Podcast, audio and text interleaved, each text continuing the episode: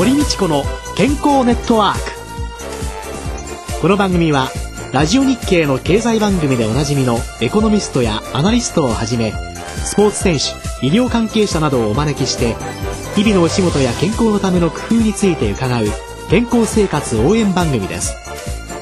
新しい時代の健康と美しさを創造する「コサナの提供」でお送りいたします。未来を開くテクノロジー。サイエンスに裏付けされた製品とサービスコサナは独自のビジョンによって新しい時代の健康と美しさを創造し皆様のより豊かな生活に寄与したいと願っています正直に科学する私たちはコサナですこんにちは、堀道子です。宇野和夫です。今週のゲストは、ハンドボール日本代表監督、坂巻清春さんです。よろしくお願いします。よろしくお願いします。先週は名門中の名門枠永製薬に入るという段階でございます。1回目に伺いましたけども仕事をしながら社会人としてやっていくのは、はい。最初のうちは大変だったんじゃないでしょう大変だったですね。最初の夏までは大変だったですね。そして時間が8時半から5時半までの勤務がびっしり、その後にトレーニングですから、大学時代はっていうと、まあ、4年生になると、ほとんど授業出なくて OK、トレーニングだけ出てればいいと、午前中例えば時間があった時にウエイトトレーニングなんかはしてましたけども、生活のリズムが極端に変わりましたから、その生活についていくのがもう大変だったですね。それはみんな同じ状況の中でですよね、入られた方たちも。みんな戸惑って、はい。もちろんそうですね。っていうのの中で先輩たちもはい。いらっしゃってっていうのでここは上下関係はいかがだったんですか？まだ上下関係。気になるこう枠の中に入ってですね私がなんとか1年目クリアできてその後ずっと、まあ、な枠長製薬でお世話になることができたのはその当時の先輩方も日本代表のもちろん経験者ばっかりでですねいっぱいいらっしゃったんですけど当時キャプテンやられた志賀さんという方がいらっしゃって、この方あの能力的にはそんなにずば抜けた選手ではないですよ。い今だから言えますけど。あはいはい。多分本人は怒らないと思います。けどでもキャプテンなんですよね。でもキャプテンっていうのはやっぱり人望なんですよね。この人だったらっていうことででそのキャプテンの志賀さんに私はす救っていただいたというかよく面倒を見ていただいてですね。トレーニングからそれからまああのオフの時もですね。とにかく明るい方でくじけない方だったんですよ。で全日本のメンバーに入ってもいらっしゃったんですけども、スーパーエースでもないし、こうなんか持ってるっていうことでもないんですけど、とにかくやっぱり明るくてですね心のリーダーシップをしっかり捉える方だったので私は志賀さんと当時コーチされてる山本慎二さんにすごく救われてなんとか持ったっていうところですね、その二人がいなかったら私持たなかったです。新たな出会いがね社会人としてもあって、ね。そのあとずっと枠長の選手そして監督もなさってたわけですよね。はい。でじゃあその時のですね枠長のですね、もう製薬会社ですから、ええ。私の知り合いがおりましてですね、もうハンドボールをすごく応援してらっしゃる斉藤さんってマンボウとかっておあれされてましたけどね、斉藤さんにですね「坂巻さんってどんな方ですか?」ってね、昨日こっそり電話かけちゃったんですよ。はい。はい。そしたらですね僕が勝った負けたとかっていうのをギャーギャー言っていたら坂巻監督が他の国ではね、戦争していたり、ハンドボールを応援できない、ハンドボールなんてできない、ところがいっぱいあるのにこんなことぐらいでガチャガチャ言うな的なことを言われて 僕はちょっと衝撃だったとか、ね。はい。枠永に勤めてるんだし、ずっと枠永応援したいんだけど、お前は埼玉だから他を応援しろとかねっていうようなね本当にハンドボールに関して、というのとその人としてとか平和とか、今までのそのスポーツと健康と医療というのをね、非常にお考えになっている方なんだっていうことをねなんだかちょっと電話しただけなんですけどね、そのマンボウさんの方が熱く熱くガーって語られまして 私は明日どうしようとかって思いながら昨日そんな電話をね、受けておりましたけれども、そのハンドボールにそれだけ熱くなられるのは何なんですか？うん、まあ第一はやっぱりハンドボール好きだからでしょうね。それとあのスポーツの良さっていうのは、こうやったことがですね、結果はどうこうであれ、自分の達成感につながりますよね。例えばウエイトトレーニングして体が強くなれば、やっぱり多少の自自分自身に多少の自信ができる。それから今ランニングトレーニングして走れなかったのが多少タイムが縮められる、あるいは距離が伸ばせるってなった時に、自分に自信が持てるんですよね。それがこう顕著に現れるのが僕はスポーツだと思うんです。だそれが、まあ、僕は小さい時から多少体が頑丈で、まあ、親にはこれ感謝しないといけないと思うんですけども、そういうことでずっとスポーツに携わってきて今の中に通じるかどうかわからないですけどもやったことが結果として目に見えて分かるっていうのがスポーツだったんですよ。ですからずっと続けてこられたと思うんですね。今そういう楽しみっていうのはごくこうなんていうんですかね一部の方たちだけであって子どもたち自身に対してそういう体を鍛えることの達成感っていうのは今あんまり与えられてないように思うんですよね。公園で遊んじゃダメ、うん、だからいろんなものもクラブのなんとかチームとかっていうのに属さないとできないとかね。そうですね、ね、そこのところはですね逆に私は日本代表チームに今携わってますので、ね、彼らをもちろんロンドンへ導くのは私の最大の今課題なわけですね、はい、任せられたところなんですけども、えー、今の選手たちに私がトレーニングしてるのは体をかめることとか、昔私たちが公園で遊んでたようなことをトレーニングの中に組み込んでやってるんです。それで食事のこともそうです。私たちが小さい時っていうのは、えー、仮面ライダースナックっていうのはショッキングな食べ物だったですよね。ショッカーですから、ショッカーです。だから僕はよくカード集めましたよ。えー、1号、2号のカードなんて、うん。うん、僕はそれで集めたのは V3 ぐらいまでですよ。うん、ですけどそれはもう特別な食べ物であって、はい、手が出ないですよ、うん、子供がお金を払ってですね、うん、物を食べるっていう時代は僕らの小さい時ってもう稀だったです機会は、でも今は誰でも食べれちゃいますよ、例えばポテトチップスとか、ああいうものっていうのは我々からすると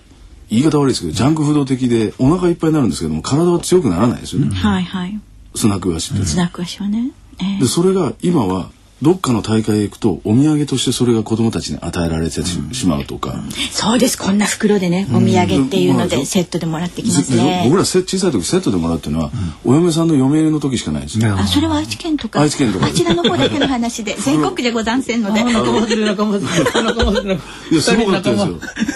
近所であの結婚式があるなんて大変な騒ぎだったんですよ。ねなんですね。その時ぐらいしか食べることなかったです。よ。で今の子供たちはそれが毎日食べれてしまう。はい。ですから他のもの食べなくなる、えー、だから体力低下。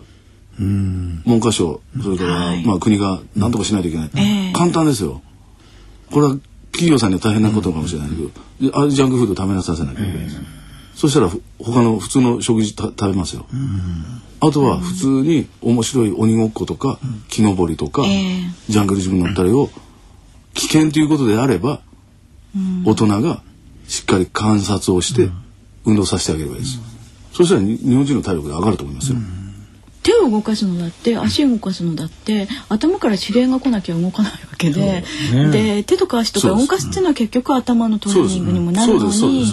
全然それをしてないっていうね。そお手玉ありますよね、えー、お手玉はハンドボールでやらしますよね。できないですよ今の選手。昔お手玉なんて僕ら片手でできましたよ3つぐらい。こうやって投げてる。でこっちで4つぐらいでこうやって、えー、今のハンドボールの選手にハンドボールでは3つをこうやってお手玉みたいに回せるか回せられないんです。よ。で子供たちにはそれをトレーニングとしてやっていかないといけないのが今日本のスポーツ界の現状だと思います。でそれを言い方を変えてゴールデンエイジに処すトレーニングとか、コーディネーショントレーニングっていう名前をかっこいい名前を付けてるのがスポーツを欧米から持ってきたこの流れなんでしょうけども、それが今の日本のスポーツ界だと思います。ですが私小さい時はですねサッカーのゴールキーパー、それから少年ドラゴンズの選手だったです、うん、それから陸上の高跳びの選手だったです。名古屋市の相撲のチャンピオンだったです。相撲のチャンピオン。相撲のチャンピオン小学校に土俵がありましたから昔は。僕は名古屋市の相撲の団体戦の時報でチャンピオンになりまし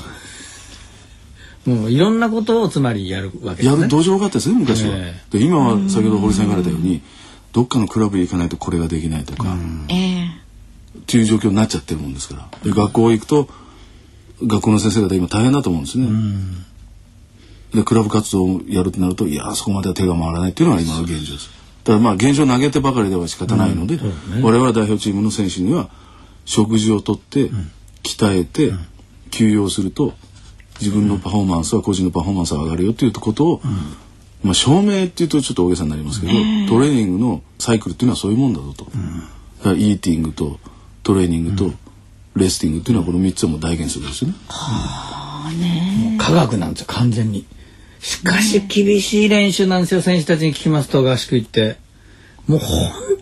当に大変。最初監督になられた時っていうのが今度の 中東の笛でこうガッて集まったあの最予選、はいそんな最予選なんて普通ありえない あですね。ですよあれね。はですね。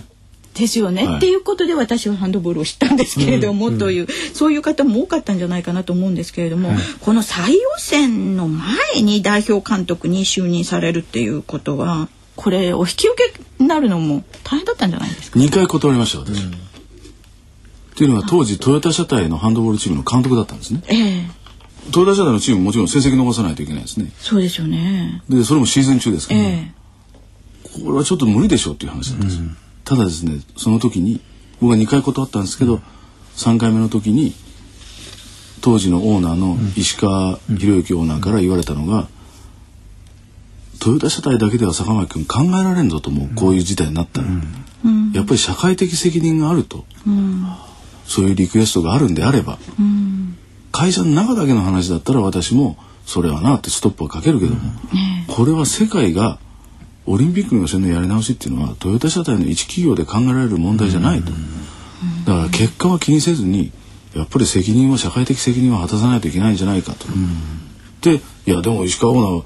成績車体の成績をこうどうどうしますかっていう、コンディションチームコンディション悪くなりますよって言ったら、まあ多少仕方ないなって言われて分かりましたっていうことを僕は引き受けますっていうことになったんです。また人と巡り合ってるんですよそういう人がね。就任早々に日本リーグのプレーオフというその上位チームだけの試合にいきなりトヨタ車体導きましたのでその手腕は確かなものが監督さすがにあるわけです。でもその次はもっと、ねプレーオフからはい優勝に向けてやってほしいっていうところで、その企業のオーナーが「いやー社会的責任があるからいいようちのチームを追っといていけばいいよ」って言ったわけですよ。それは大したもんですね。なんかもうお話を伺っていて 全てがこの日本代表監督の道にそうですねつながっていくというような運命の糸というのの。ものをねただ運命だけじゃなくて、ええまあご自分でねその海外留学もすっかり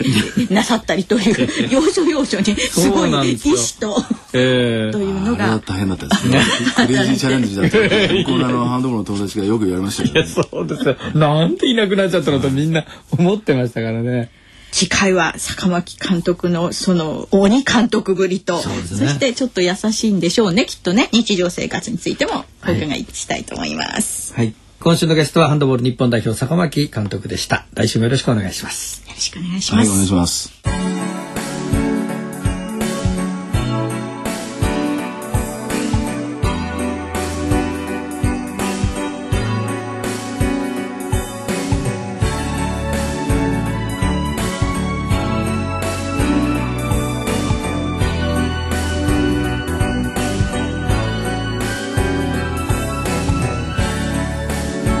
体合宿の時6000カロリーぐらい取ってるらしいんですよ。6000カロリー。いやー私ね日頃はですね糖尿病の患者さんとかですね、え自分のダイエット問題からですね 考えますからね。1800カロリーとかね、はい。そんなこと言ってるんですけど、でも考えたら、こんだけ消費できるだけの運動をしないとダメってことなんですよね。多分でもあのトレーニングならもう十分でしょう。一日走り回ってるような状態ですからね。ねすごく思ったのは一人一人に合ったものっていうのは、今日本の中でなかなかされてない。で糖尿病の指導なんかもねその1800キロカロリーですよとかねそれでこういうものを食べましょうとかね、っていうようなのをこう出していくわけですよね。でもそこには食事の楽しみであったりとかね。それからそのカロリーだとかそれから血糖値はどう上がるんだろうとか多角的な視点でね食事っていうのをね見てないんじゃないかなっていうね思いがねすすごくあるんですね、だからそのカロリーは高くてもね一体それを何で取るのか、タンパク質豊富なもので、ね、他のミネラル栄養素もたくさん入ったもの。カロリーだけだったらねジャンクフードだけでもいけちゃうわけじゃないですか。だからカロリーだけでものを考えない。でそういう一つずつの体にとって必要な栄養素、これはどこに、えー関係するのかっていうようなね科学的に食べるっていうことのね大切さっていうのもね感じますね。ということで、えー、来週も坂巻清春さんをゲストにお迎えしてお送りします。お相手は堀道子と野勝夫でした。それではまた来週。ごきげんよう。堀道子の健康ネットワーク健康と美容についてもっと詳しく知りたい方はぜひコサナのサイトへ検索で「コサナ」カタカナで「コサナ」と入力してくださいこの番組は新しい時代の健康と美しさを創造するコサナの提供でお送りいたしました。